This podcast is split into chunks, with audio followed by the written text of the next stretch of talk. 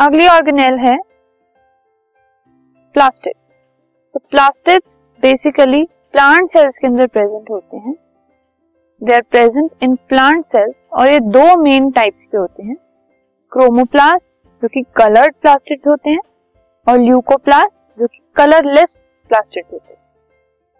तो जिन प्लास्टिड में ग्रीन पिगमेंट होता है, जिन क्रोमोप्लास्ट के अंदर ग्रीन पिगमेंट होता है, उनको हम क्लोरोफिल कहते हैं, जिस sorry green pigment chlorophyll present होता है, उनको हम क्लोरोप्लास्ट कहते हैं। जो ल्यूकोप्लास्ट है, वो स्टार्च ऑयल्स प्रोटीन ग्रैन्यूल जैसी चीज़ें स्टोर्ड होती हैं उनके अंदर, इसीलिए वो कलरलेस होते हैं।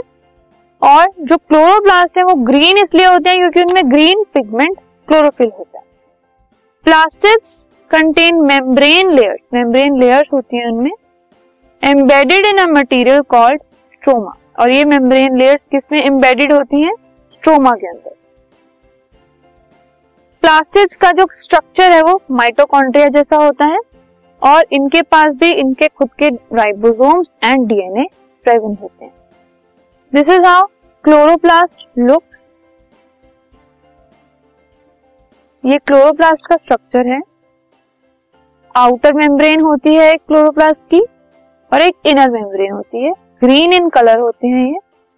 एंड ये जो आप स्टैक्स देख रहे हैं, इनको इकट्ठे एक स्टैक को पूरे जो ग्रुप है, उसको थाइलोकॉइड कहा जाता है।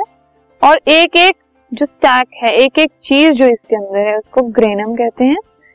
एंड ये सब चीज़ें स्ट्रोमा के अंदर एम्बेडेड होती है। ठीक है? तो क्लोरोप्लास्ट के अंदर जो क्लोरोफिल पिगमेंट है, वो फोटोसिंथेसिस में हेल्प करता है प्लांट्स को। सो so, इसीलिए प्लास्टिड जो है वो जनरली प्लांट्स में प्रेजेंट होते हैं। लीव्स का स्टेम का जो ग्रीन कलर होता है वो क्लोरोप्लास्ट की वजह से होता है। फ्रूट्स का फ्लावर्स का जो कलरफुल जो उनमें कलर्स होते हैं वो सब क्रोमोप्लास्ट की वजह से होते हैं। तो these are the basic functions of plastic